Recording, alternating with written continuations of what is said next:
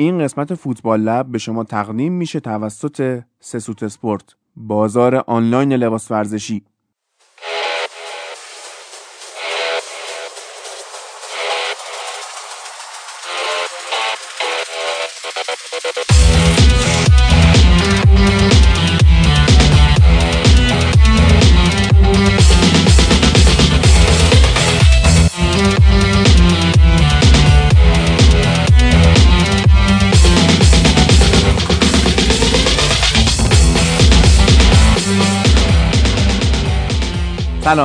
پادکست فوتبال لب خوش اومدین. پادکستی که توسط من هادی نوری ساخته میشه و به بررسی تحلیلی بازی های چهار لیگ معتبر اروپایی یعنی انگلیس، اسپانیا، ایتالیا و آلمان می‌پردازه و همچنین نگاه ویژه‌ای به رقابت های چمپیونز لیگ داره. تحلیلایی که اینجا میشنوید هیچ جای دیگه پیدا نمی‌کنید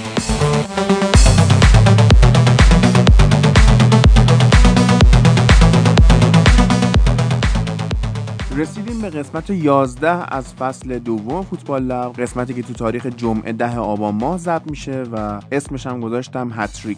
من قصدم این بود که کار زودتر منتشر بشه و نمونه واسه آخر هفته. ولی خب این هفته توی لیگ اسپانیا و لیگ ایتالیا ما دو هفته بازی داشتیم و هفته دومش هم کش اومد. این شد که من دیدم اگه بخوام وسط هفته منتشر بکنم این هفته دومی که افتاده وسط هفته بازیاش از دستمون در میره. دیگه گفتم سب کنم بذارم تا آخر هفته. بازی ها کلا تموم شه. بعد بیایم یه بررسی جامعه انجام بدیم.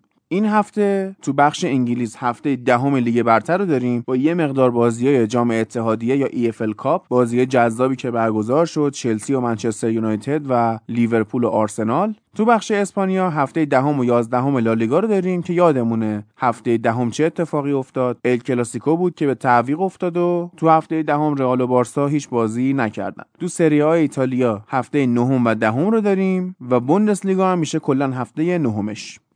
این اپیزود رو تا آخر دنبال کنید. آخر بخش بوندسلیگا قبل از اینکه موزیک فوقالعاده آخر کارمون رو بشنویم در مورد اجرای زنده یه مقدار باهاتون صحبت می‌کنم. تو این روزهای جذاب پاییزی که کل کشور داره بارندگی میشه و هوا تمیزه به خصوص هوای تهران بسیار تمیز شده شماهایی که پادکست گوش می‌کنید برید قدم بزنید و گوش کنید.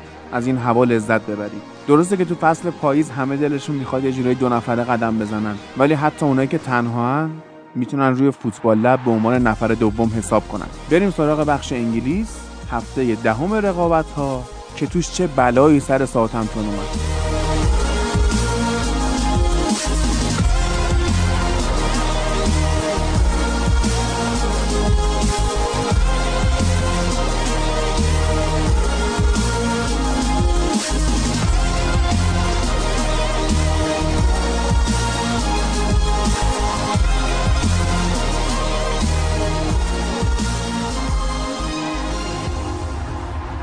اول یه نگاه کلی به نتایج این هفته داشته باشیم. ساوثهمپتون نه هیچ توی خونه به لستر باخت. سیتی سه هیچ استون رو برد.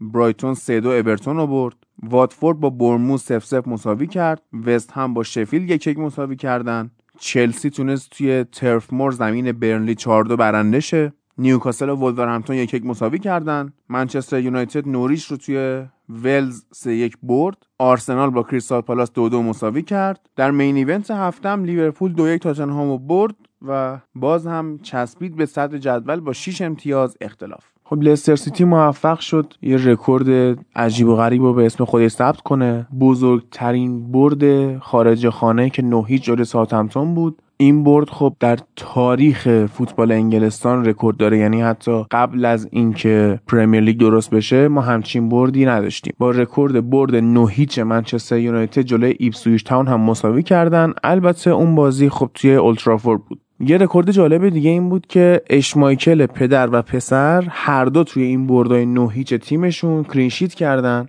که در نوع خودش رکورد جالبیه. دیگه واقعا کسپر اشمایکل به هیچ وجه زیر سایه پدرش نیست. هر دو بازی فصل پیش این دوتا تیم دو یک به نفع لستر سیتی شده بود.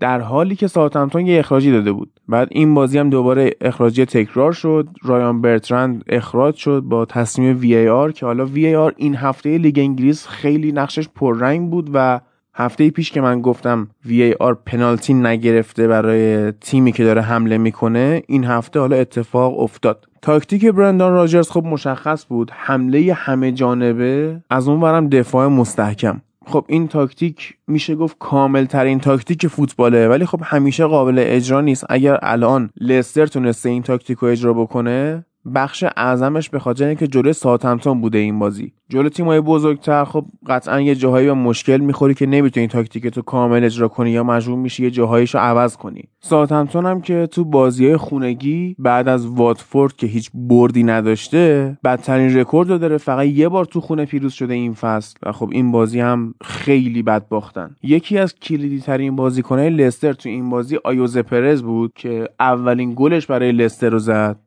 حالا تو این بازی که اولین گل زده هتریک هم کرده. بعد جالبه که پارسال هم با نیوکاسل جلوی همین ساوثهمپتون هتریک کرده بود. یعنی کلا راه گلزنی به ساوثهمپتون رو خوب بلده. حالا چرا کلیدی به خاطر جایگیری های خوب پرز و اضافه شدن به موقعش به خط حمله توی box حریف. اینجوری هم بود که اکثر دقایق بازی رو خارج box بود و همین باعث می‌شد که یکی از مدافعای ساوثهمپتون رو با خودش بکشه بیرون. وقتی اونو می‌کشید بیرون توپ که می‌رفت یه سمت دیگه این با سرعت میومد داخل و گلشو می‌زد. بهترین استراتژی برای دفاعای کندی مثل تیم ساوثهمپتون همین کاره که اینا رو بتونی وادار به دوندگی خلاف میلشون بکنی و همین باعث میشه که اینا کلا از هم بشکافن. هتریک آیوز پرز خب تنها هتریک بازی نبود و جیمی واردی هم هتریک کرد. توی اپیزود قبلی که special بود و در مورد روانشناسی ورزشی بود در مورد mindset واردی صحبت کردیم که چجوری توی این سن بالا داره خوب بازی می‌کنه و تلاش و انگیزش کم نمیشه. دقیقه 90 هم دوندگی داره پرس داره گل می‌زنه و از این دست فوتبالیستا خیلی کم پیدا میشه دیگه. نکته جالبش همین بود که اینا وقتی 6 تا گل جلو بودن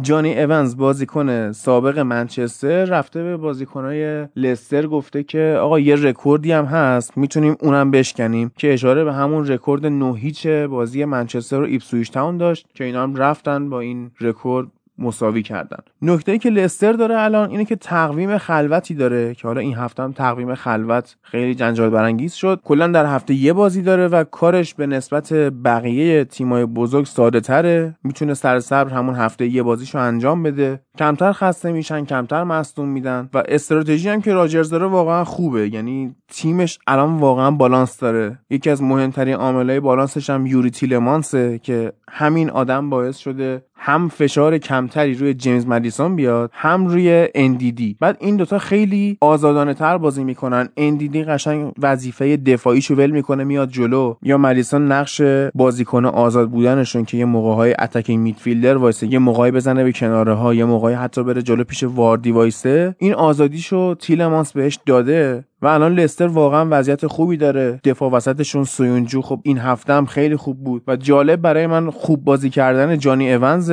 شانس دیگه. قشنگ شانس منچستر یونایتدی که مدافعاش خوب از آب در نمیان. یا نمی‌دونم فشار رسانه‌ای یا هوادارا توی اون تیم خیلی زیاده که اینا اذیت میشن. حالا بعد بازی هم خب مصاحبه های مربی جالب بود. راجرز خب خیلی خوشحال بود از کسب بزرگترین پیروزی تاریخ مربیگریش و از اون ورم هازن هوتل گفت که من تا حالا عملکردی به این بدی چه از تیم خودم چه از تیم حریف ندیدم و اصلا نمی‌دونم چیکار باید بکنم با این تیم. اوایل فصل من گفتم که ساوثهمپتون گزینه سقوطه واقعا چون دیگه خلاقیت یا اون جنگندگی لازم یا بازیکنای کلاس جهانی واسه رقابت تو لیگ انگلیس رو نداره. تنها بازیکنشون که بعضی وقتا یه کارایی انجام میده نیتن ردمونده که اونم من تعجب کردم چرا توی ساوثهمپتون مونده. از دو سه سال پیش می‌تونست مثل بقیه ستاره های ساوثهمپتون transfer بشه بره ولی خب موند.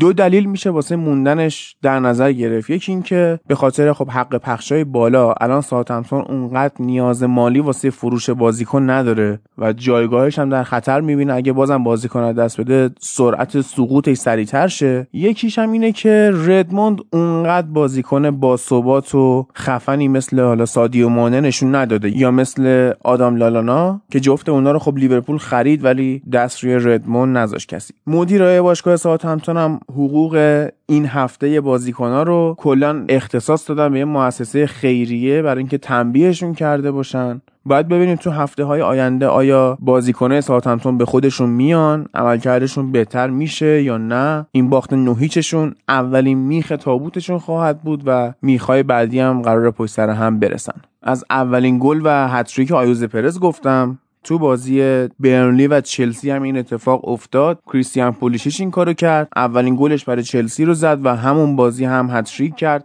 گلایی هم که پولیشیش می‌زد از اشتباه های مدافع های برنلی بود حداقل دوتاش تو جفت گلا فکر می‌کردن پولیشیشو که پا به توپه دارن هل میدن به سمت گوشه های box شون و زاویه رو دارن براش تنگ می‌کنن به safe zone میبرنش. ولی خب پولیشیش از همون زاویه بسته که حالا دروازه‌بان هم بسته بودش اون سمت رو هدف قرار میده و گل می‌زنه. هتریکش هم که perfect هتریک بود. پای راست پای چپ و ضربه سر. پولیشیش بعد از کلینت دمسی دومین امریکایی لقب گرفت که توی پرمیر لیگ هتریک می‌کنه. حالا بعد از این هتریک پولیشیش شاید شهرت شهر هرشی تو ایالت پنسیلوانیا امریکا فقط به شکلات های هرشیز نباشه. الان دیگه فوتبالیستا خیلی برندهای بزرگتری هم به نسبت خیلی چیزا. یادمون هم باشه که فرانک لمپارد خیلی کم بهش بازی داد و دلیلش هم این بود که میگه پولیشیش قبل از اینکه به ما ملحق بشه زیاد بازی کرده بوده خسته بوده و ما باید با ریتم بازی انگلستان هم هماهنگش می‌کردیم و این بازی نکردن و روی نیمکت بودن باعث گرسنه‌تر شدن پولیشیش شد به نسبت خیلیایی که اگه بذاریشون نیمکت روحیهشون رو از دست میدن اعتماد به نفسشون رو از دست میدن باید بیارید چند بازی فیکس بازیشون برید تا تازه راه بیفتن. ولی خب پولیشیچ mindset قوی داشت و تونست خودش رو گرسنه نگه داره. یکی دیگه نکته های بازی بازی خوب متو کوواچیش بود که از معدود بازی های خوبی بود که من از این بازیکن دیدم. یکی از دلایلش میشه به این اشاره کرد که دیگه الان تو چلسی کم کم داره جدی گرفته میشه. خب تو رئال مادرید که بود معمولا به عنوان بازیکن تعویزی میومد تو و کسی خیلی جدیش نمی‌گرفت. می‌دونست گزینه اول خط میانی نیست. اینتر هم که بود خب شرایط جذابی نداشت اینتر. فصل پیش چلسی هم خیلی تحت فشار بودن همشون. ولی الان که با فرانک لمپارد اصلا فشار از روی تیم برداشته شده انتظارا پایین آورده شده و کوواچیش می‌دونه که از گزینه های اصلی لمپارده کم کم بازیش داره شکوفا میشه و ریتم بازی چلسی رو در کنار جورجینیو خیلی خوب می‌تونن کنترل بکنن. حالا این هفته هم کوواچیچ بیشترین تعداد پاس صحیح توی لیگ انگلیس رو داد و حالا داره اوج می‌گیره. بعد ببینیم می‌تونه به این روند ادامه بده یا نه. من کماکان نظرم اینه که کوواچیش بازیکنی نیست که چلسی بخواد باش به جای بزرگی برسه. این محرومیت نقل و انتقالاتیش تموم بشه. باید به فکر جذب هافبک باشه به برنلی هم یه مقدار اشاره بکنم که برنلی هم اومده بود که بازیشو بکنه. چندین موقعیت رو اشلی بارن زد دست داد. خیلی بد شانسی آورد. و آخرای بازی هم وقتی چلسی گل چهارم توسط ویلیام می‌زنه یه خورده شل می‌کنه. حالا از طریق کم تجربگی می‌تونیم بگیم چه کم تجربگی خود بازیکنها چه کم تجربگی لمپارد. و برلی می‌تونه با دو تا شوت از راه دور دروازه چلسی رو باز کنه. این الان داره برامون مشخص میشه که کپا آریزابالاگا حداقل توی شوتا خوب نیست. خیلی باید تمرین بیشتری بکنه عملکردش رو بهتر کنه. اونم کم کم داره توی چلسی جای خودش رو پیدا می‌کنه. فصل پیش خیلی هم برای خودش حاشیه درست کرد هم بقیه واسش حاشیه درست کردن. تگ قیمتی اذیتش کرد. اون رد کردن حرف ماریتیو ساری واسه تعویض کردن اذیتش کرد. ولی خب این فصل داره یه مقدار با آرامش بیشتری فوتبال بازی می‌کنه و بعد تلاشش بیشتر بکنه. هنوز سنش خیلی کمه و جای پیشرفت داره. حالا آخر بازی هم شانداش به جای نتیجه ضعیفی که گرفته بود گیر داده بود به dive کردن کالوم هادسون اودوی که می‌گفت این چیزا تو فوتبال خوب نیست و زشته و اصلا نباید این کارو بکنه. okay. dive م که زد کارت زردش هم گرفت. و تو اگه می‌خوای مصاحبه ای بکنی به نتیجه تیمت بپرداز نه dive کردنی که پنالتی هم علیه گرفته نشده که به اون dive ه که. چیزی نبوده بهش گیر بده خلاصه به این گیر داده.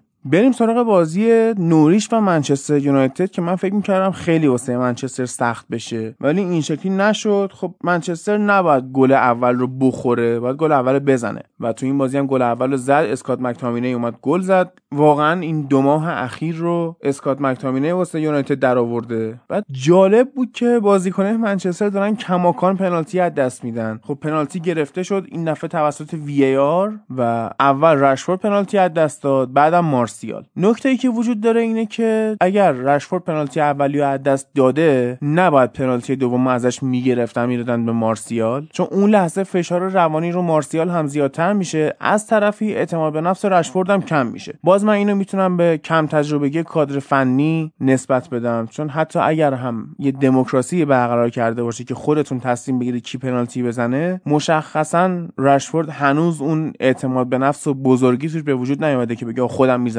نمی‌خوام کسی دیگه بزنه. با این کوتاه اومدن و کنار اومدن ها پنالتی ها گل نمیشن. هرچند که حالا هم مارسیال هم رشفورد جفتشون گلزنی کردن. گلزنی مارسیال که واقعا یه کار تیمی بی‌نظیر بود. یکی از نکات مثبتی که توی این فصل قرار شاهدش باشیم همکاری بهتر مارسیال و رشفورد که بهتر دارن همدیگه رو پیدا می‌کنن. خوب با هم لینک میشن خوب با هم کار می‌کنن سویش می‌کنن. یه چیز دیگه هم که قرار ببینیم اینه که منچستر واقعا توی دفاع بهتر شده. هم مگوایر داره خط دفاع خوب رهبری می‌کنه. هم آرون ون بیساکو واقعا تو دفاع عالیه. yeah تو همین بازی ون بیساکا 11 تا تکل زده و تو لیگ انگلیس هم رکورد داره. میانگین 3.5 تکل در هر بازی. حالا این هفته توی لالیگا هم کاسمیرو تو بازی جلوی لگانس 10 تا تکل داشت که اونم رکورد داره لالیگا اون و ولی خب ون بیساکا تو همین بازی هم نشون داد که نه واقعا از نظر دفاعی خوبه. هرچند که گلی که نوریش می‌زنه واقعا ضعف دفاعیه و سوتی هری مگایر خب ما می‌دونستیم مگایر سرعتش کمه. تو برگشته خوب نیست recovery run و نمی‌تونه خوب انجام بده. سنگینه و نباید اون سوتی می‌دادن و به طرز عجیبی هم حتی اون بازیکنی که مقدار جلوتر از مهاجم نوریش بود نمی‌تونست خوب پرسش بکنه یا راهش رو سد بکنه. از اون ورم حالا راشفورد الان تبدیل شده به فوشخور اول تیم در غیاب پل پوگبا. ولی نکته ای که خیلی بهش فکر نمی‌کنن اینه که چرا این بازیکن داره فوش می‌خوره؟ راشفورد توی 183 بازی به رکورد 50 گل واسه منچستر رسیده. حالا جلو چلسی هم توی EFL Cup دو تا گل زد میگه 52 گل 184 بازی. رونالدو 5 6 بازی بیشتر زمان بود براش که 50 تا گل بزنه. از این ورم رشفورد توی 22 سالگی 11 تا گل به top 6 زده. وین رونی توی 22 سالگی 10 تا گل زده بود. یعنی از نظر آماری رشفورد خوبه. پس چرا داره فوش می‌خوره؟ یه دلیلش اینه که هوادارا واقعا عصبی شدن. به خاطر نتایجی که تیم داره می‌گیره به خاطر افت محسوس هوادار عصبی شده و شروع می‌کنه به واکنش های احساسی. یه دلیل دیگه اینه که دورور رونالدو بازیکنایی بودن که سوتیاشو جمع می‌کردن. اگر رونالدو یه جایی سوتی می‌داد یه توپی رو نمی‌کرد وین رونی وجود داشت براش رایان گیگزی وجود داشت پول اسکولزی وجود داشت عقبترش رویکین وجود داشت فنی سروی وجود داشت لوئیساها وجود داشت و اینها گلا رو می‌زدن. تیم نتایج بهتری در زمان کریس می‌گرفت به نسبت الان رشفورد. هرچند از نظر آماری الان رشفورد بهتره ولی اون موقع چون تیم بهتر بوده کریس قربانی اعتراضات هوادارها نمی‌شده. یه اخبار حاشیه‌ای و funny هم بود که این هفته اومد بیرون. آقای لینگارد اومده برند لباس خودش جیلینگز رو راه اندازی کرده و توی سال اولش 200 هزار پوند ضرر مالی داده. آخه کی از تو میاد لباس بخره؟ یه مسئله اشتباهی که الان توی هم انگلستان وجود داره هم توی کارشناس هایی که واسه منچستر میان حرف می‌زنن اینه که لینگارد زیاد انتقاد نمی‌کنن. مهمترین دلیلشون هم اینه که این بازیکن بازیکن آکادمی. حالا چون بازیکن آکادمی باید چش بپوشیم روی اشتباهاتش. خیلی به این بازیکن انتقاد نمیشه. همه مربیای منچستر چه خود فرگوسن چه جانشیناش دارن بازیش میدن و الان لینگارد داره نشون میده که اصلا اون بازیکنی که فکر می‌کردن نیست. مطبوعات انگلستان هنوز یه جور باش برخورد می‌کنن که این انگار جوونه و جا داره که پیشرفت بکنه. دیگه بازیکن 27 28 ساله جای پیشرفت نداره. این ضرر مالی 200 هزار پوندی برندش هم به هیچ جاش نیست. به خاطر اینکه داره از منچستر الان هفته ای 100 هزار پوند حقوق می‌گیره و سرمایش یه چیزی بین 6 تا 11 میلیون پوند برآورد شده. دیگه اصلا هیچی واسه این بازیکن مهم نیست. چه به لحاظ بیزینسی چه به لحاظ فوتبالی. کی فکرش رو می‌کرد؟ آدمی به بی استعدادی لینگارد بتونه حداقل 6 میلیون پوند پول داشته باشه. این آدم تو هر شغلی می‌رفت شکست می‌خورد. واقعا نقطه ضعف منچستر یونایتد اینه که تیم بزرگ نداره. تیم یه بازیکنی که تو سر بقیه بزنه نداره. تیم یه روی کین نداره یه اریک کانتونا نداره یه پول اسکولز نداره و این بازیکن الان اینجا داره واسه خودش جولان میده. امیدوارم که حالا تو پروژه سولشایر این باشه که لینگارد رو هم مثل بقیه تفاله های تیم پرت بکنه بیرون. یادی هم بکنیم از جام جهانی 2014 تیم ملی هلند که مربیش لوئیس فن‌خال بود موقع پنالتیا تیم کرول رو می آورد تو. ولی تیم کرول که این فصل اومده نوریچ عملکرد بسیار خوبی داشته این فصل. میانگین هر بازی 4 و 6 دهم save داشته که بالاترین رتبه توی لیگ انگلیسه ولی خب یادمون نمیره که فصل پیشم تا یه مقطعی بن فاستر بیشترین تعداد save داشت که این نشون میده که دفاعاش ضعیفن دیگه. دفاعای نوریچ هم به هیچ وجه خوب نیستن. وگرنه تیم کرول نباید انقدر به چالش کشیده میشه آره جلو منچستر هم واقعا خوب بازی کرد. توپای خوبی رو در آورد ولی در نهایت تیمش سه یک باخت. کارشناسا که این هفته حرف می‌زدن همشون یاد عملکرد فوق العاده کرول تو جام جهانی 2014 افتاده بودن. و یه سری می‌گفتن حالا شاید به اون روز برگشته باشه. نمی‌دونیم واقعا. ولی برای دروازه‌بان حداقل سن خیلی ملاک نیست. ما بوفون رو می‌بینیم توی یوونتوس. مثل اینکه بازم تو فکر تمدید قرار داده. یا ادوین فندرسار خب یادمونه تا 41 سالگی فینال لیگ قهرمانان بازی می‌کرد. شاید تیم کرول هم بتونه تا چند سال دیگه همین شکلی دروازه‌بانی بکنه. یه خبری هم که این هفته رسید اینه که پوگبا مصونیتش کماکان ادامه داره. این به نظر من الان خبر خوبیه. به خاطر اینکه تیم داره یاد می‌گیره بدون پوگبا بازی بکنه بازی سازی بکنه کار خودش رو در بیاره. و ما هممون می‌دونیم که پوگبا به احتمال بسیار زیاد تو این تیم موندنی نیست. حالا یا ژانویه میره یا تابستون. چه بهتر که از همین الان تمرین بکنن بدون پوگبا بازی بکنن. تو بازی اول فصل جلوی چلسی پوگبا خیلی خوب بازی کرد. ولی حالا که رسیدیم به اینجا بازی EFL کاپ چلسی و منچستر رو یه نگاه بکنیم که توی استمفورد بریج برگزار شد و یونایتد تونست بدون پوگبا هم چلسی رو دو یک ببره. خب گل اول روی پنالتی بود. okay رشفورد اومد گلش کرد. گلی که منچستر می‌خوره از باتشوایی دقیقا عین همون گلیه که از نوریش می‌خوره. یعنی توپو وسط زمین لو میدن و مهاجم شروع می‌کنه به دویدن نصف زمین تا برسه جلوی دروازه و گل بزنه و هیچکیم نمی‌تونه پرسش بکنه. شوتش هم می‌زنه گل میشه. از یه زاویه هم بود دقیقا. یعنی روی زمین و سمت چپ دروازه‌بان. یکیشو دخیا گل می‌خوره یکیشو سرخیو رومرو. ولی کماکان فرمت همونه. حالا اوله اومد جلوی چلسی سیستم سه دفاعه رو بازی کرد. از اون برم لمپارد بازیکنه اصلیشو مثل میسن ماونت تمی ابراهام اینا رو تو نذاشته بود. از اون ولی خب پولیسیچ بازی می‌کرد.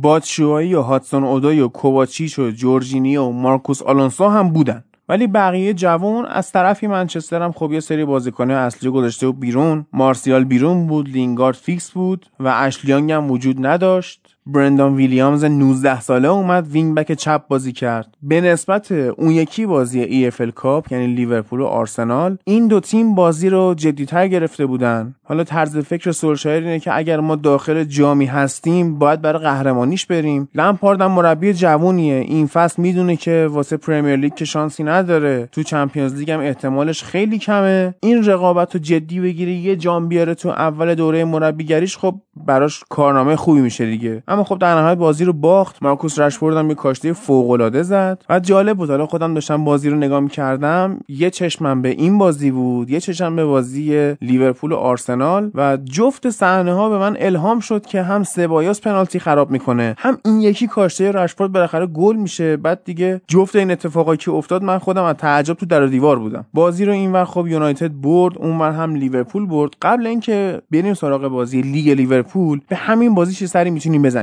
بازی که یورگن کلوپ می‌خواست ببازه می‌خواست تقویمش رو خلوت بکنه. فشار کمتری بهش بیاد. می‌دونیم تقویم لیورپول چقدر شلوغه. تو ماه دسامبر لیورپول 10 تا بازی داره. یعنی اگر ما تقسیم هم بکنیم به طور مساوی میانگین هر سه روز یه بار لیورپول باید بازی بکنه. خب می‌دونید چه فشاری میاد به لیورپول وقتی که ما می‌دونیم گزینه تعویضی نداره وقتی squad ش خلوته؟ باز آرسنال و امری این بازی رو خیلی جدی تر گرفته بودن. به ترکیب لیورپول نگاه می‌کنی هیچ بازیکن فیکسش توش نیست. بازیکن تعویضی فیکس این تیم دومن یعنی جیمز میلنر نبی کیتا اوریگی لالانا و جو گومز. یعنی دروازبان دومش آدریان رو هم نذاشت کلهر رو گذاشت. ولی از اون ور ما می‌بینیم توی آرسنال اوزیل داره بازی می‌کنه لوکاس توریرا بازی می‌کنه ویلوک بازی می‌کنه میتلند نایلز بازی می‌کنه بلرین بازی می‌کنه کولاشیناچ بازی می‌کنه و اینا تقریبا بازیکن فیکس آرسنال. خلاصه بازی شروع میشه و مصطفی محبت می‌کنه گل به خودی می‌زنه آرسنال دو یک می‌کنه به بازی برمیگرده. بعد لیورپول گل می‌زنه. دوباره آرسنال گل می‌زنه اینا همینجوری میرن جلو آرسنال چهار دو جلو میفته بعد لیورپول میاد چهار چارش می‌کنه. یعنی آرسنال برتری چهار گله رو هم نمی‌تونه حس بکنه. بعد یه سری دوستان شاکی بودن من که می‌گفتن چرا به شخصیت آرسنال گیر میدی؟ عجیبه واقعا. تعویضای آرسنال که ما نگاه می‌کنیم گندوزی اومده تو سبایوس اومده تو و کیران تیرنی بازیکنه اصلی اومده که ببره بازی رو. من دقیقا فکر می‌کردم یه ذره بازی بره جلو کلوپ ور میداره محمد صلاح و فیرمینو رو مثلا میاره تو اینا میان بازی رو در میارن می‌برن. بعد رفتم لیست رو نگاه کردم. دیدم مثلا اینا رو نیمکت هم نشستن. یعنی کلوپ حتی گزینه های تعویضیشو یه مشت بازیکن ناشناس و جوون آورده بود. بعد این بازیکن جوون که کلوپ می آورد خوب بازی می‌کردن. کرتیس جونز مثلا عالی بازی کرد. هاروی الیوت خوب بازی کرد. بعد تازه هاروی الیوت به جوون ترین بازیکنی تبدیل شد که تا حالا تو آنفیلد بازی کرده. با 16 سال و 209 روز. و باز هم با این جوونا می‌تونه comeback بزنه گل پنجم به آرسنال می‌زنه بعد میاد تو پنالتیا اونجا هم دنی سبایوس پنالتی خراب می‌کنه و لیورپول همه پنالتیاشو گل می‌کنه بازی رو می‌بره. واقعا باید به حال آرسنال تاسف خورد. حالا یه سریا گفتن که ممکنه بخواد مورینیو بیاد تو این تیم. نمی‌دونم وضعیت چی می‌خواد بشه ولی آرسنال فعلا تیم بشو نیست. حالا به بازیش جلوی کریستال پالاس هم می‌پردازیم. اما الان می‌خوام برم سراغ بازی تاتنهام و لیورپول بعد از شنیدن این موزیک.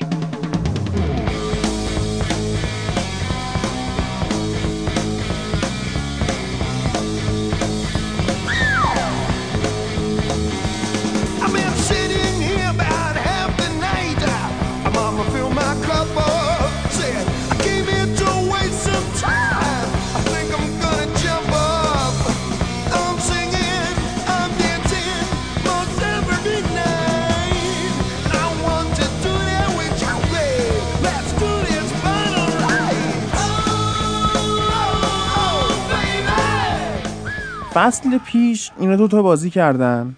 رفت و برگشتشون دو یک شد. و من جالب بود درست پیش بینی کرده بودم. این بازی هم به چند تا دوستای لیورپولیمون که تو شبکه های اجتماعی پادکست با هم در ارتباطیم گفتم یقین بدونید این بازی دو یک میشه. اگرم می‌خواید بت کنید برید بت کنید. من بهتون تضمین میدم این بازی دو یک میشه. برید بت کنید به پولتون من بهتون برمیگردونم. و دیدیم که این بازی هم دو یک شد. گرچه بازی سختی واسه لیورپول بود اما به مرور خود لیورپولیا آسونش کردن. یکی از دلایل سختیش خب بازی کردن بهترین مدافع جهان یعنی لوورن کنار فنداک بود. و خب دلیلش هم مصومیت جوئل متیب بود که حالا متیب بازی هایی که از دست میده بازیشون با استون ویلا و خنک بلژیک و سیتی و کریستال پالاس و ناپولی و برایتون و اورتون و بورنموثه بازی با آرسنال هم که گذشت و اون رو هم دست داد. این 6 هفته خب خیلی واسه لیورپول سخته. هم بهترین مدافعش بعد فندایک نداره هم تقویم شلوغ ماه December ش رو گفتم. از اون برم توی تاتنهام اریکسن به جای اریک لاملا بازی کرد که به نظر من تصمیم اشتباهی بود. اریک لاملا تو هفته های گذشته راحت تونسته بود بار خلاقیت تاتنهامو به دوش بکشه ولی خب اریکسن با رهایی از مصدومیت سریع اومد فیکس ترکیب شد. اوایل بازی okay بازی می‌کرد ولی بعدش کم کم توی اون پرس لیورپول محو شد اریکسن. ما بازم سرعت تاتنهام تو اول بازی رو شاهد بودیم ثانیه 48 اینا اومدن گل زدن. فصل پیش هم می‌دیدیم فصل قبلش هم می‌دیدیم. به محض اینکه سوت زده میشه بازیکنان تاتنهام انگار دارن از زندان فرار می‌کنن. چهار پنج نفری با توپ یا بدون توپ حمله می‌کنن به سمت دروازه حریف. این بازم این براشون نتیجه داد. ولی بعدش دیگه لیورپول با صبر و تحمل و به مرور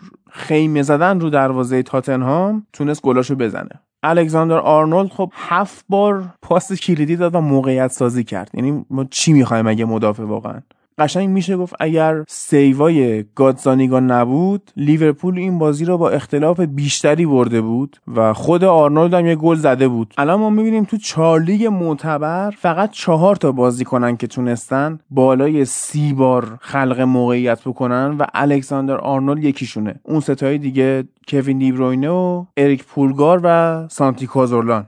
جردن هندرسون هم که گل زد جالب بود. از سال 2015 تا الان گل نزده بود. تو این بازی مهم اومد گل زد. پنالتی هم که اتفاق افتاد محمد صلاح گل زد که حالا خیابانی هم که گزارش کرده بازی بود خیلی اصرار داشت که سادیو مانه نیومده توی جشن گل شرکت بکنه ولی مانه اومد. نفر چهارم پنجم بود که از صحنه دور بود خوش رسوند. ولی پنالتی واقعا اثر حماقت سرج اوریه بود. قشنگ میشه دید که این اصلا حواسش نیست سادیو مانه کجاست؟ می‌خواد توپو دور کنه مانه هم زرنگه. پاشو می‌ذاره جلو پای اوریه؟ اونم پا رو شوت می‌کنه پنالتی میشه. قطعا به خاطر اینکه این توپو نزده پا رو زده پنالتیه. قطعا چون پا رو از پشت زده پنالتیه. ولی خیلی حماقت می‌خواد دادن همچین پنالتی. از طرفی به مهمترین بازیکن این فصل لیورپول من می‌خوام اشاره کنم یعنی فابینیو. انقدر برای خط وسط کافیه که هندرسون می‌تونه بره سمت راست با آرنولد لینک بزنه. هم از اونجا دفاع بکنه هم حمله بکنه. خیلی آمدن تو این بازی کارشناسای خارجی گفتن مهمترین بازیکن هندرسون بود چون می‌زد به راست و نقشه یه wing کاذب و بازی می‌کرد اینا. ولی اگر فابینیو نبود اونم نمی‌تونست این کار بکنه. این فابینیو اون توپایی که جمع می‌کنه همیشه تیمو در حال حمله نگه میداره نبردا رو شرکت می‌کنه کارهای کثیف رو انجام میده. تازه به نسبت از هافکایی که کار کثیف انجام میدن این کمتر کارت زرد می‌گیره. پاسای بسیار خوبی میده. قدش هم بلند هدا رو می‌زنه. واقعا میشه گفت در پست خودش الان کامل ترین بازیکن جهانه. حالا یورگن کلوپ هم بعد بازی مصاحبه می‌کنه میگه که من راضی بودم. یادمونه هفته های پیش تیمش حتی اگه پرگلم می‌برد میگه من راضی نبودم باید بهتر شیم. تو این بازی برگشت گفت ما انقدر خوب بازی کردیم که حتی اگه بازی رو میباختیم من از عملکرد بچه ها راضی بودم. حالا در ادامه مصاحبه های یورگن کلوپ اومده گفته که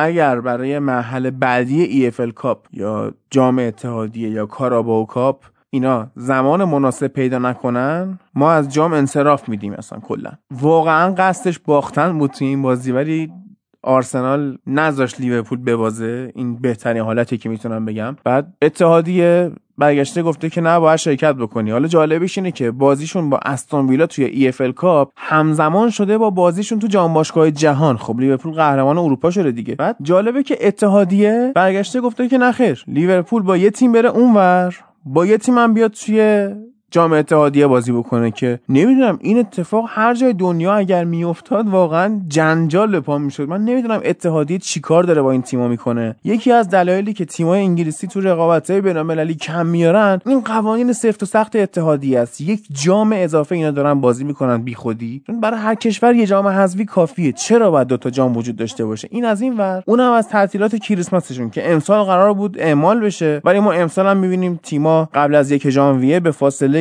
ده روز باید چهار تا بازی بکنن. حالا کلوپ هم دیگه شاکی شده گفته اگه زمان مناسب پیدا نکنن تیمی که روبرومون قرار گرفته بدون انجام بازی صعود می‌کنه به مرحله بعد. از این هفته انگلیس فقط دو تا بازی دیگر رو بررسی می‌کنم که یه دونشون مفصله. اون یکی صرفا یه اشاره جزئیه. آرسنال با کریستال پالاس بازی می‌کنه. خب ما الان می‌بینیم که وضعیت آرسنال چجوریه. دفاع وسطاش سوکراتیس و داوید لوئیس اومدن گل زدن و همونها هم سوتی های وحشتناک دادن که کریستال پالاس گل بزنه. بعد اصلا چه وضع افتضاحی. بازی دو دو مساوی میشه. حالا سوکراتیس گل می‌زنه که VAR ردش می‌کنه. یه پنالتی هم VAR می‌گیره واسه کریستال پالاس که لوکا میلوویچ گلش می‌کنه. بعد می‌بینیم گندوزی خوب بازی می‌کنه. حالا به مناسبت شروع شدن فصل راگبی هم یه تکلی قشنگ مثل حالت راگبی می‌زنه رو بازیکن پالاس که جلو ضد حمله رو بگیره. کارت زردش هم می‌گیره. اما در کل تا اینجای فصل به نظر من بهترین بازیکن آرسنال گندوزی بوده. اما چرا این تیم تو خط میانی موفق نیست؟ چون هیچکی کمک گندوزی نیست. در صدرشون ژاکا که بسیار منفعله. اصلا نه تو دفاع تیمی شرکت می‌کنه نه تو حمله. بعد میره قایم میشه که پاس بهش ندن. یعنی به شدت بیمسئولیت. ژاکا که بدترین بازیکن بود بی رقیب هیچ انگیزه ای نداشت هیچ پرسی نمی کرد بعد تعویز که میشه هوادارا شروع می‌کنن هو کردنش و اینم به عنوان کاپیتان پیرن رو در میاره و چون یه سری حرکات به تماشاچیان نشون میده دست می‌ذاره رو گوشش میگه بلندتر و فلان و بعدم به جای اینکه بشینه رو نیمکت مستقیم میره رخکن. خب تو این چند روزم شبکه های اجتماعی کلا علیه ژاکا بودن. بازیکنای سابق آرسنال مثل ایان رایت علیه ژاکا صحبت کردن. میگن این کاپیتان تیم باید مسئولیت داشته باشه. وقتی هوادارا انتقاد می‌کنن قطعا یکی از پیکانهای انتقاد به سمت کاپیتان تیم میره.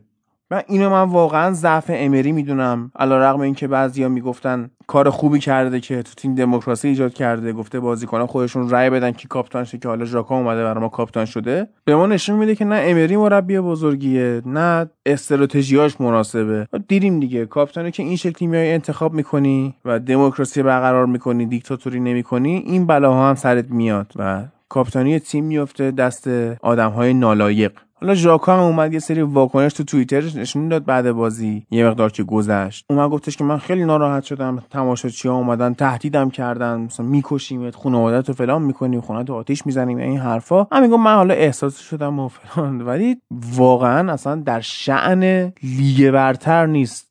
همچین حرکاتی و خیلی خوشحال میشم که اینا شروع کنن این بازیکنها رو بریزن بیرون. کسی که نمی‌دونه تو چه لیگی کاپیتان چه تیمیه. درست حالا من گفتم آرسنال مریضه و جاهای حساس وامیده و نمی‌تونه شخصیت بزرگا داشته باشه ولی به هر حال یه تیم انگلیسیه و نباید کاپتانش این شکلی برخورد بکنه. هیچ توجیهی هم نمی‌تونه داشته باشه و امری اگه الان می‌خواد یه خودی نشون بده باید کاملا ژاکا رو از تیم بذاره بیرون یه کاپتان خودش تعیین بکنه. حتی شده گندوزی بذاره کاپتان خیلی لایق تر از بقیه است و شروع کنه یه مقدار حرف خودش رو پیش بره دموکراسی واقعا جواب نمیده. به کریستال پالاس هم یه خورده اشاره بکنم که الان خب رتبه ششم جدوله. و جلوی بزرگا هم بد نتیجه نگرفته. ولی برخلاف اینکه یه سری میگن ممکنه حالا جاهای خوب جدول تمام بکنه من یه ذره با این قضیه مشکل دارم. فکر نمی کنم این روند ادامه داشته باشه. هنوز ده هفته گذشته هنوز هیچی معلوم نیست. تا هفته پیش منچستر یونایتد 14 جدول بوده. الان اومده هفتم شده. یه پله زیر همین کریستال پالاس. و بازی های آینده کریستال پالاس پشت سر هم با لستر سیتی و چلسی و لیورپول بازی می‌کنه. چند امتیاز می‌تونه از این سه بازی بگیره؟ و همین سه بازی شد 9 امتیاز 9 امتیاز هم که از دست بده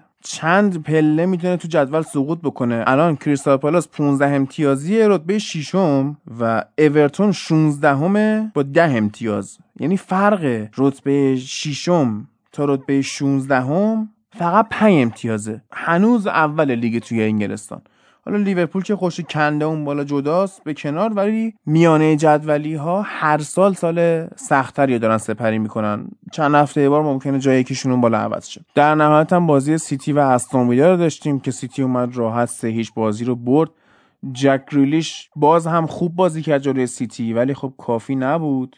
از طرفی اگر تایرو مینگز دفاع استون ویلا نبود احتمالا اختلاف گل خیلی بیشتر از این حرفا می‌شد. و الان حقشه که هم به تیم بزرگتری بره هم تو تیم ملی جایگاهی داشته باشه. از اون ور هم فرناندینیو دو تا کارت زرد گرفت و اخراج شد. رفتن تو EFL Cup با ساوثهمپتون بازی کردن. سه یک بردنش. دوباره هفته آینده هم روز شنبه با ساوثهمپتون بازی می‌کنن. این هم راحت می‌تونن ببرن. حالا اون اخراج شدن فرناندینیو با توجه به اینکه اوتامندی برگشته کار سختی واسهشون نیست کلا.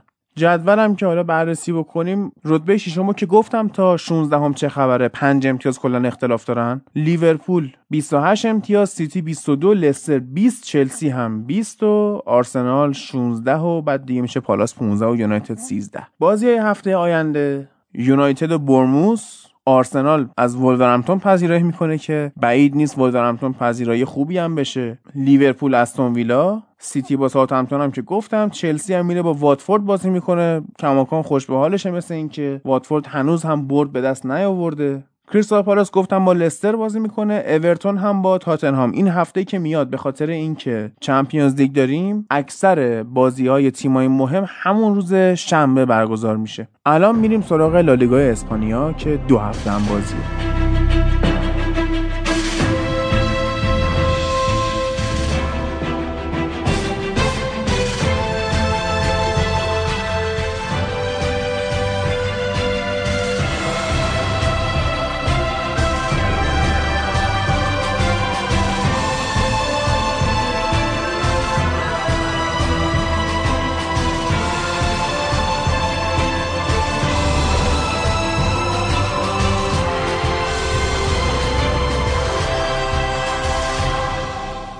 این هفته دو تا بازی از اتلتیکو مادرید داریم. یه دونه با بیلباو که دو هیچ برد یه دونه هم با آلاوس یک یک مساوی کردن. بارسا و رئال به خاطر اینکه ال کلاسیکو تعویق افتاد اول هفته بازی نکردن. وسط هفته بازی کردن بارسا یه 5 یک وایادولید برد و رئال هم یه 5 لگانس رو در کنار اینها یه سری هم زدن به گرانادا. که یکیش رئال بتیس رو برد. یک مقدار گرانادا رو بتونیم ریزتر بررسی بکنیم. از همون بازی گرانادا با بتیس هم شروع می‌کنیم. گرانادایی که کلا با 12 میلیون یورو line-up ش رو جمع کرده برخلاف تیمای دیگه که این همه خرج کردن. ده برابر این پول رو اتلتیکو فقط پول ژائو فلیکس داده. یه squad جمع کردن با این پول کار راحتی نیست. مربیشونم دیگو مارتینزه که 4 2 3 1 بازی می‌کنه و ترکیب خوبی هم هست واقعا واسه لالیگا. گرانادا خب تیم قوی تر این بازی بود و بتیس تیم ضعیفتر.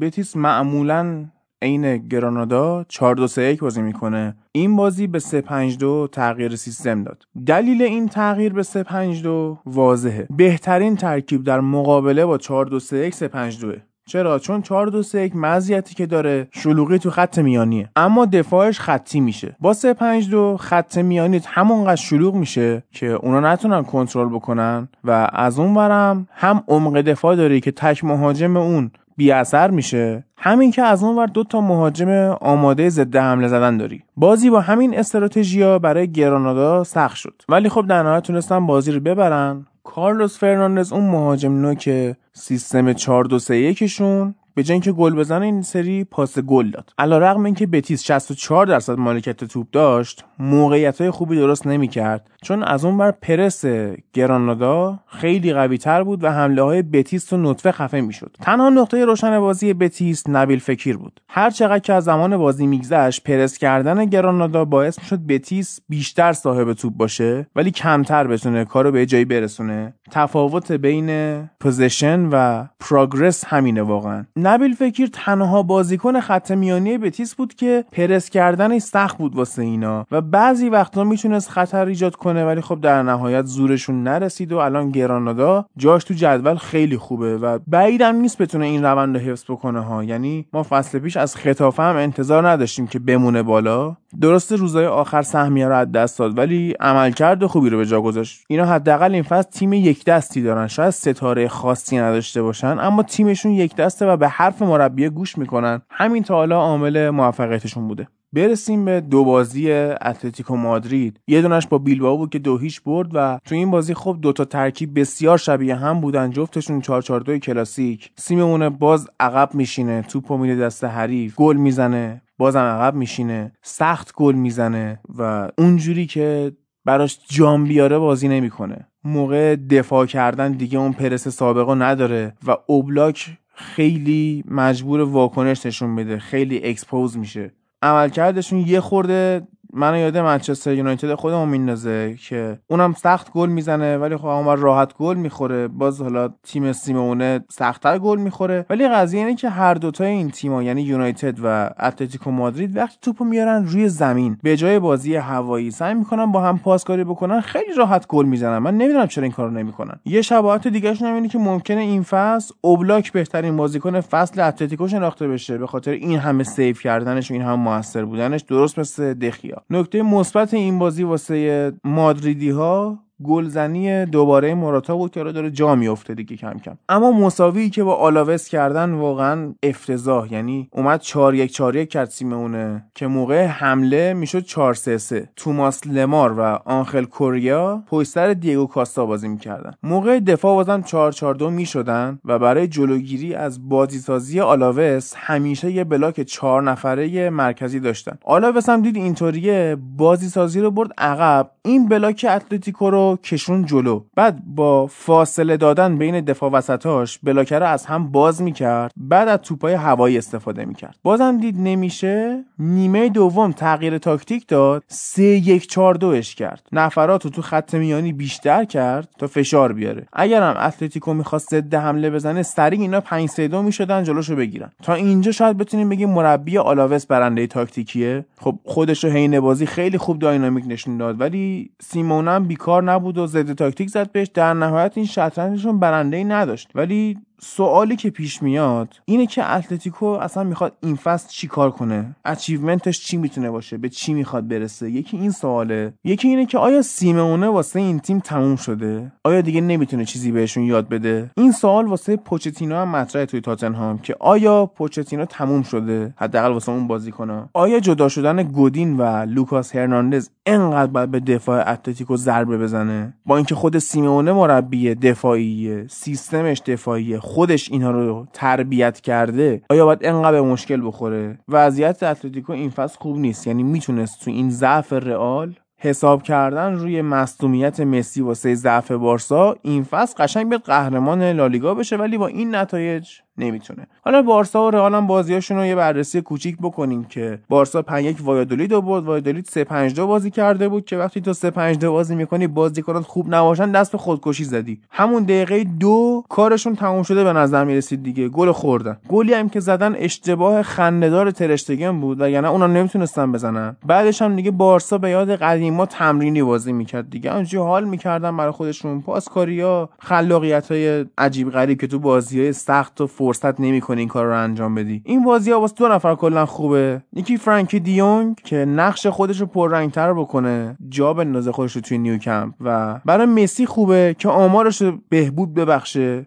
سه تا پاس گل داد یه دونم گل زد تو این بازی که حالا با اون کاشته ای هم که زد داره کم کم رکورد جابجا می‌کنه دیگه. این پنجاهمین کاشته ای بود که گل می‌کرد و داره خودش نزدیک می‌کنه به صدر جدول کاشته زنا جونینیو 77 تا کاشته گل کرده. پله 70 تا رونالدینیو 66 تا دیوید بکام هم 65 تا. مسی هم 50 رو زد. و داره همینجوری بالاخره آمار زیاد می‌کنه و هی خودش نشون میده ولی از این ورم باید دقت بکنیم که اگر مسی نباشه واقعا کار بارسا لنگ میمونه. اما برسیم به بازی رئال و لگانس که رئال پنج هیچ برد و نقش کریم بنزما رو با دوباره دیدیم. حالا خیلی ها شاکی بودن سالهای گذشته که این چرا فیکسه و از این فیلم داره و از اون فیلم داره اینطوری مسخرهش می‌کردن ولی واقعا بنزما نقش بسیار حیاتی توی رئال مادرید داره؟ از بهترین مهاجمای جهان تو این بازی هم خودش رو نشون داد. دلیل فیکس بودن بنزما اینه که واقعا بدون بنزما موتور گلزنی رئال روشن نمیشه. تو این بازی هم دو تا پاس گل داد یه گل زد و خیلی نقش موثری داشت. آخرش هم که لوکا یوویچ بالاخره واسه رئال گلزنی کرد. اما نکته که وجود داره اینه که خب رئال الان طرفداراش میان میگن که ما بحران و پشت سر گذاشتیم ما برگشتیم و اینا. اما کیو بردن؟ لگانسو که ته جدول لالیگاست.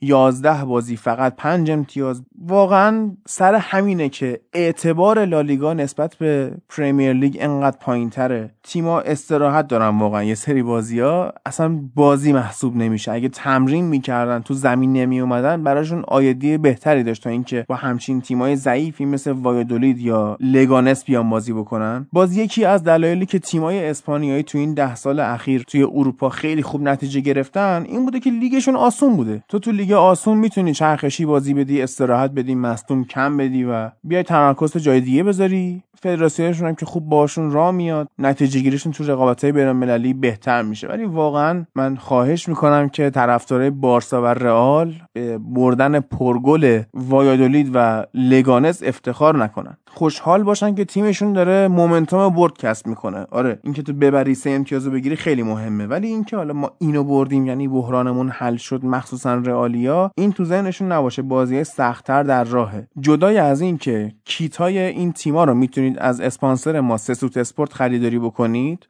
و با کد تخفیف فوتبال لب سی هزار تومان هم روی فاکتورتون تخفیف بگیرید باید بهتون یادآوری بکنم که تا آخر اپیزود همراه من باشید که تهش می‌خوام در مورد اجرای زنده باهاتون صحبت بکنم. یه سری به جدول لالیگا هم بزنیم. بارسا اول 22 امتیاز رئال دوم 21 گرانادا و اتلتیکو مادرید و سویا 20 امتیاز سوسییداد هم ششم و 19 امتیاز. ته جدول هم می‌دونیم دیگه لگانس و اسپانیول. لگانس 11 بازی یه برد. اسپانیول 11 بازی دو برد. سلتاویگو هم بهتر از اینا نیست. سلتاویگو یه دونه از باختاش کمتره یه دونه مساویش بیشتره وگرنه اونم دو تا برد داره. هفته آینده بارسا با لوانته بازی می‌کنه. رئال هم با بتیس. حالا بازی رئال یه مقدار سختتره. هرچند که لوانته هم سابقه بردن بارسا رو داره. پارسال اگه یادمون باشه بازی رفت کوپا دل ری و لوانته تو زمین خودش دو یک برد. بازی برگشت. دو فصل پیششون هم 5 4 لوانته برده. حالا باید ببینیم چی میشه دیگه. تو مهمترین بازی هفته روز شنبه سویا بازی می‌کنه با اتلتیکو مادرید که این بازی رو حالا بیشتر بررسی می‌کنیم و یه سری هم به سویای این فصل می‌زنیم. اما بریم سراغ سری آ ایتالیا.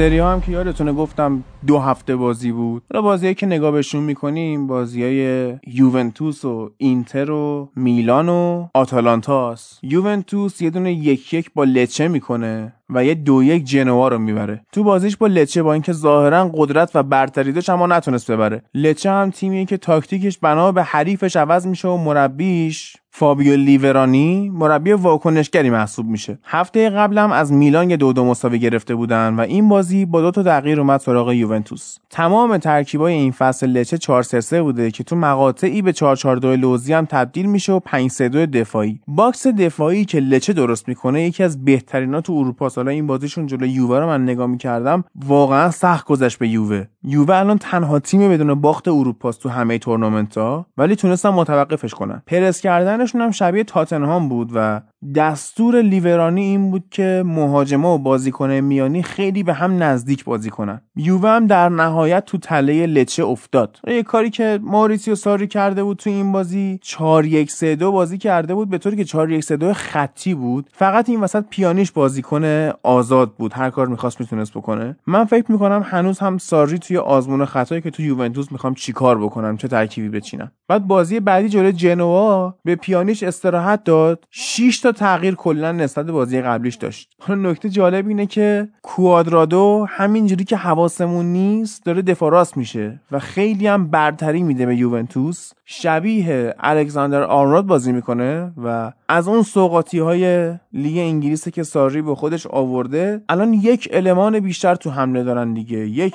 مهاجم بیشتر انگار دارن. چون کوادرادو همش توی محوطه حریفه. دیبالا هم خوب بازی کرد توی این بازی. یه مقدار سرخود بود. یه ذره تکروی می‌کرد. بوفون هم جالبه که حالا داره خوب بازی می‌کنه. بحثش هم هست که تمدید بکنه قرار داره شو گفته من هنوز از فوتبال بازی کردن لذت می‌برم. می‌خوام بازی کنم. گلی هم که خورد رو پای اشتباهی شیرجه رفته بود. ولی کوامه بازیکن جنوا که شوت زد خودش هم نفهمید با کجای پاش زد. یعنی به طور منطقی بوفون درست پریده بود. اون فقط یه جوری با یه جای خاصی از پاش زد که توپ اینوری رفت به جای اینکه بره سمت چپ. بعدم که دیدن کارشون داره مشکل می‌خوره. یک یک مساوی شده کریس آوردن تو بیشتر حمله کردن. حالا آدریان ربیا هم اخراج شد اون برم جنوای اخراجی داده بود و کریس حالا رکوردی که داره اینه که تمام بازی های خونگی یوونتوس گل زده. یه گل زد با VAR رد شد ولی بعدش پنالتی گرفتن واسه یوونتوس که قطعا هم پنالتی بود و اونم اومد گلش کرد و بازی رو بردن. حالا یه نکته جالبی که وجود داره اینه که یوونتوس این فصل فقط بایر لورکوزن رو با اختلاف دو گل برده و نه تا برد دیگه ای که تو کل تورنمنت ها به دست آورده همش با اختلاف یه گل بوده. حالا بعضی هم میگن این شانسیه ولی بعضی هم میگن این نشونه یه قهرمانه که حالا به حال تو روز بعدش هم داره می‌بره. جفتش هم میشه یه نگاهی بهش داشت دیگه. این که حالا جلوی جنوا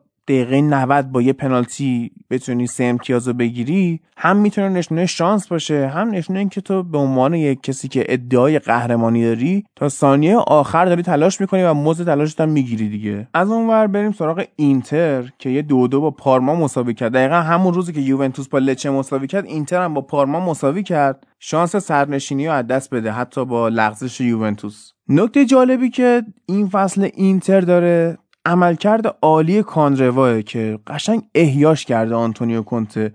تو 32 سالگی انقدر داره خوب بازی می‌کنه. و این بازی هم جلوی پارما یه گل زد یه پاس گل داد. حالا گلش درست خورده پای مدافع ولی به هر حال نمی‌تونیم تلاشش رو نادیده بگیریم. پارما هم خب از اون ور انقدر مصدوم داشت که کلا 6 تا بازیکن رو نیمکتش بود. همه بازیکناش تقریبا مصدومن. گلی هم که حالا لوکاکو زد روی اون چرخش خوبش و پاس گل کاندروا اول داور قبول نکرد ولی VAR درستش کرد. گلایی هم که اینا خوردن از طریق پاسهای اشتباه مارسلو بروزوویچ بود و گلزن پارما هم کارامو اولین بازی فیکسش واسه پارما بود و 21 سالش هم هست. این قرضی مال خود اینتره. و وقتی هم که گل زد خوشحالی نکرد. تو جوزپه مئاتزا هم توسط تماشاچیهای اینتر تشویق شد و پاس گل ژروینیو رو هم خودش داد. این بازیکن خوبی نشون میده. یه دو یکم اینتر برشا رو برد. بالوتلی جالب بود. دو سه بار نزدیک بود گل بزنه و حیف شد واقعا. یعنی دلم براش سوخت این بازیکن خیلی بازیکن ضربه خورده یه تو کل اروپا این بازیکن رو زدن. ولی از اون سمت کسی که این هفته ها داره خبرساز میشه. هافک برشا ساندرو تونالی که یه کاشته فوق العاده هم زد هفته پیش. و الان مدیر برشا گفته که قیمت فروشش 259 میلیون یورو خورده ایه همین الان تیم‌های اروپایی افتادن دنبالش. خب یه شماره 6 کلاسیک بسیار خوبه هم جنگنده است هم شوت زنه هم پاسوره اگه قدر خودش رو بدونه مردم مارکو وراتی رو فراموش خواهند کرد. حالا ببینیم تو این فصل چیکار می‌کنه. عملکردش رو نگه میداره که آخر فصل بره تیم بزرگتر یا تو همین برشا ادامه میده. اما یکی از بازی های جذاب این هفته ایتالیامون بازی آتالانتا و اودینزه است که آتالانتا هفت یک بازی رو برد. اوکاکا اومد یه گل زد. و بعدش دیگه آتالانتا نابودشون کرد. حالا اوکاکا گفتم یاد کاکای خودمون افتادم. کاکای سابق و دوست داشتنی که این هفته رفته بودن در قالب تیم منتخب برزیل و اسرائیل یه بازی کرده بودن. بعد داور بازی خانه بوده حالا فیلمش رو احتمالا دیدید همتون که داور بهش کارت زرد میده که نگرش داره باشه سلفی بگیره و نشون میده که حالا جذابیت ظاهری مثل اینکه کهنه نمیشه. اما توی آتالانتا حالا برگردیم به موضوع خودمون. تو آتالانتا 감사합니다. همکاری های ایلیچیش و موریل واقعا خوبه. ولی برای من عجیبه که تو چمپیونز لیگ نمی‌تونن همین کار رو پیاده بکنن. یعنی اون موقعی که آتالانتا می‌خواد و رو زمین بازی می‌کنه و پاسکاری می‌کنه حداقل تو سری ها کم تیمی پیدا میشه جلو دارش باشه. ولی تو چمپیونز لیگ نمی‌دونم چه بلای سر اینا می‌خواد بیاد. حالا از اون منم جالب بود که مدافع اودینزه یه تکل میره اواخر بازی. بعد تکل میره سه نفر رو می‌کنه خودش هم میخوابه. از موریل که داشته بهشون حمله می‌کرده و یه مدافع و دروازه‌بان خودشونو. نه در نهایت هم پنالتی گل میشه و موریل هم هتریک می‌کنه تو بخش ایتالیامون هم یه هتریک داریم که به اسم اپیزود بخوره. بعدش هم که اینا وسط هفته با ناپولی بازی می‌کنن دو دو مساوی میشه. حالا باز داره مطرح میشه که آیا زلاتان واقعا میره به ناپولی یا نه. این هفته که شوخی کرده بود که اسپانیا من دارم میام همه هول و برش داشت. بعدا دیدیم واسه برنامه تبلیغاتی بوده اصلا و به فوتبال ربطی نداشته رفتنش به اسپانیا. گفته که می‌خواد بره ایتالیا و به ناپولی هم نقش هیچی تناب داده. حالا نکات تاکتیکی که من تو این بازی می‌تونم بگم نقش مرتنس ما داریم به عنوان یک واید استرایکر و میلیکی که داره به روزای خوبش برمیگرده بدشانسی آورد دو تا تیرک زد ولی خب آخرش گل زد و آتالانتا باز به نسبت ناپولی بیشتر روی زمین و عمقی بازی می‌کنه و تونستن ضعف ناپولی رو توی دفاع هم نشون بدن. علیرغم اینکه ناپولی از نظر دفاعی توی تابستون تقویت شد الان انقدر هم خوب نیست. آنجلوتی هم که کنار زمین اخراج شد کلا این بازی و همچنین بازی بعدی که می‌خوام بررسی بکنم یعنی بازی روم و میلان بیشتر از مسائل فنی درگیر مسائل احساسی بود. آن بازی میلان میلان واقعا شلوول بود پر اشتباه بود. روم هم همچین تعریفی نداشت. هرچند روم خوب نتیجه گرفته این فصل ولی روم هم اونقدر خوب نبود. ژکو هم که گل زد با گیریم ویژه هالووین اومده و یه ماسکی زده. ولی مال بود ولی کلا گفتیم به هالووین هم بگیم و اینا از گیج بودن میلان استفاده کردن. بازی رو تونستن ببرن. الان روم چهارم جدوله همین لچه ای که یوونتوس رو متوقف کرد و میلان رو هم هفته پیشش متوقف کرده بود روم اینو برده. فقط هم به آتالانتا باخته. حالا هفته بعد با ناپولی بازی می‌کنن. به جفتشون بیشتر می‌پردازم. آخر این بخش ایتالیا هم بگیم که استفانو پیولی بالاخره با میلان برد کسب کرد. یکیچ اسپالو بردن و باید به فکر کسب مومنتوم برد و پیروزی باشن. فعلا مهم نیست آیا زیبا بازی می‌کنه یا نه. فعلا مهم اینه که اینا ببرن. گلشون هم که سوسو روی یه ضربه ایستگاهی استثنایی زد. ضربه کاشته زیاد داشتین دیگه. مارکوس رشفورد از اون ور تو انگلستان و حالا شوت‌های فوق‌العاده‌ای که تو بازی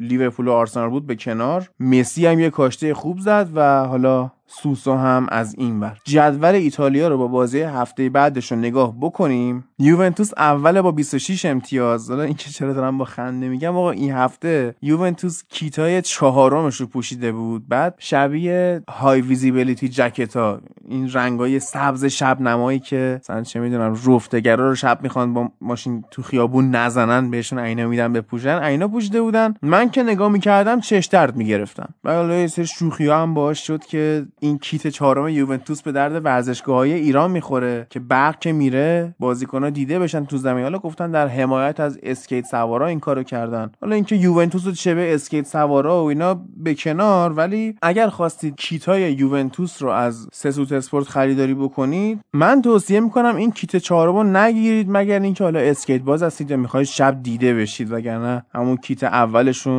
زیبایی خودشو داره. اینتر دوم 25 امتیاز آتالانتا سوم 21 روم چهارم 19 امتیاز لاتزیو و ناپولی و کالیاری هم 18 فیورنتینا هم 15 امتیاز. یه نکته که جانمونه فرانک ریبری تو بازی این هفته فیورنتینا داور هول داد و خیلی هم عصبانی بود و می‌گفتن قرار سه چهار جلسه محروم بشه. حالا رأی نهایی که صادر شد سه جلسه از همراهی فیورنتینا محروم شد ریبری. بازی هفته آینده هم یه نگاه بندازیم مهماش رو ببینیم چیاس روم ناپولی که گفتم اینتر خونه بولونیا بازی می‌کنه یوونتوس خونه تورینو دربی شهر تورین آتالانتا با کالیاری بازی می‌کنه بازی قشنگی باید باشه. و آخرین بازی یک شنبه هم میلان و لاتسیو حالا اگر نتیجه جذابی رقم بخوره اینجا لاتسیو این فصل هم یه خورده بیشتر باز کنیم. بریم سراغ بوندسلیگا.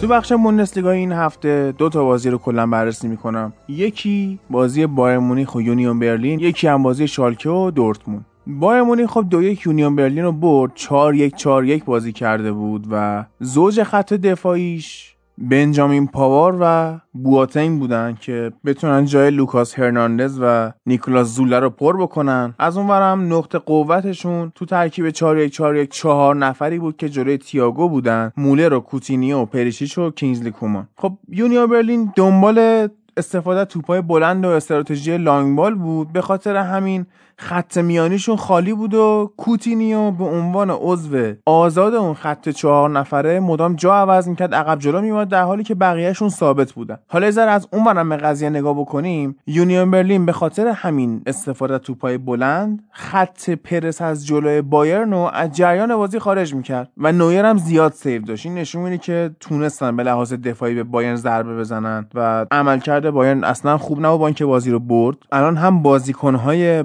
بایرن مونیخ از دست کوواچ شاکیان. هم مدیرا. بازیکنان میگن که کوواچ تو مصاحبه‌ای که می‌کنه یا حرفایی که با تیم مدیریت می‌زنه بیشتر از اینکه خودش رو مقصر نشون بده بازیکنان رو مقصر نشون میده. از این جهت شاکیان از دستش. شایعه هم که شده اینه که مدیرای بایرن مونیخ به کوواچ سه بازی فرصت دادن که اگه تیمو بر نگردونه به روند خوبش اخراجش می‌کنن. گزینه هایی هم که مد نظر دارن پوچتینو هست مورینیو هست الگری هست و اریک تن هاخ از طرفی میشه اینم نادیده گرفت و گفتش که مدیرای بایرن دید بلند مدت دارن و کوواچ نگه میدارن. به خاطر اینکه یورگن کلوپ دلش می‌خواد بیاد بایرن مونیخ و اونم گفته با لیورپول تمدید نمی‌کنن وقتی تموم بشه. احتمال داره مدیره باید صبر بکنن. احتمال زیاد باز هم قهرمان آلمان بشن. صبر بکنن تا کلوب بیاد براشون چمپیونز لیگ بیاره چون با کوواش که قطعا نمی‌تونن بیارن. مگه اینکه حالا چه اتفاقایی بیفته. دورتموند هم با شالکه مساوی کردن. صرف مساوی شد شالکه الان هفتم جدوله و جالب برام این بود که مربیش وگنره وگنر که مربی فصل پیش هادرسفیلد که تیمو تو اون رده های پایین تحویل داد و نابود کرد. ولی خب همین تو لیگ آلمان میشه یه مربی خوب. دفاع مطلق می‌کنه و ضد حمله می‌خواد بزنه. مد نظرش هم هست که دفاع کناریش با وینگاش لینک بشن. و خب همینم حالا مثل ماریسیو ساری سوقاتی که از انگلستان با خودش آورده وگنر و خوب کار کرده فصل پیش شالکر یادمونه چقدر افتضاح بود. حالا این فصل الان اینا هفتمن. زور دورتموند هم به اون دفاع شالکه نرسید واقعا. و وگنر با دفاع کردن سفتش تونسته بود ببنده فضا رو. در نهایت لایپسیش هم به فرایبورگ دو یک باخت و ناگلزمن انتقامش رو توی جام حذفی آلمان یا DFB Pokal از وولسبورگ گرفت. 6 یک بردش. تو همون DFB Pokal هم دورتموند با برد حالا باید ببینیم مرحله بعدیش که جذابتر میشه چه اتفاقایی میفته مونشنگلادباخ کماکان صدر جدول 19 امتیاز. بایرن مونیخ دوم 18 امتیاز فرایبورگ 17 وولسبورگ 17 دورتموند هم 16 امتیاز و پنجم لایپسیش هم ششم و 15 امتیاز. علاوه بر لایپسیش شالکه و لورکوزن هم 15 امتیازی و کماکان جدول نزدیک آلمان رو داریم و آینتراخت فرانکفورت و هوفنهایم هم 14 امتیازی هن. اینجا شد دهمش. یعنی از تیم اول تا تیم دهم 5 امتیاز فاصله است. هفته آینده بازی مهمی که هست دورتموند با وولسبورگ بازی می‌کنه. آینتراخت فرانکفورت با بایر مونیخ یونیون برلین هم با هرتا برلین که ما از پارسال منتظرش بودیم. ببینیم این دربی چه شکلی میشه.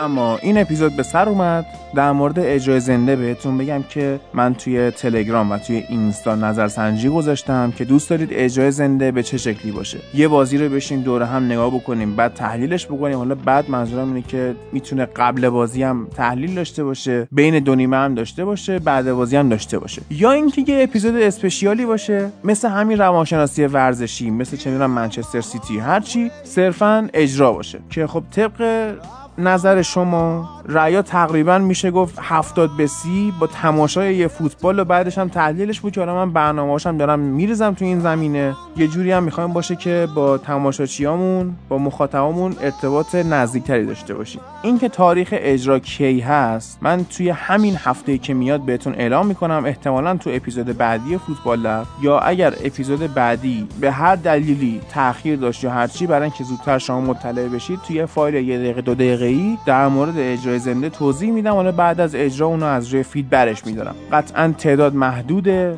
بیشتر از فکر می‌کنم 150 نفر نمیشه. بلیت فروشی هم میشه. حالا ما داریم صحبت می‌کنیم که مبلغ بلیتش جوری باشه که به کسی فشاری نیاد. چون دیگه کارای اجراییش با تیم فوتبال لب نیست. داریم با مجموعه همکاری شروع می‌کنیم و امیدواریم که همکاری به جاهای مثبتی کشیده بشه. بتونیم تون تون اجرای زنده داشته باشیم. اگر پیشنهادی در زمینه اجرای زنده دارید می‌تونید توی اکانت های فوتبال لب تو شبکه های اجتماعی با من در تماس باشید بگید چی دوست دارید و من ببینم که چه شکلی می‌تونم اینو براتون فراهم بکنم و اجرای زندهمون هم تک نفره نخواهد بود. یه سری از دوستان اضافه میشن. فعلا میگم ما به خاطر اینکه محل ضبط درست و درمونی نتونستیم پیدا بکنیم که نزدیک به همه بچه ها باشه و اوکی باشه فعلا من دارم انفرادی پادکست رو ادامه میدم. و وگرنه تیم جدید فوتبال لب تشکیل شده. اینم واسه کسایی که سوال داشتن که آیا قراره تنهایی ادامه بده یا تیم قراره بیاد تیم آماده شده. منتظر اینیم که مکان ضبط مناسبی پیدا بکنیم.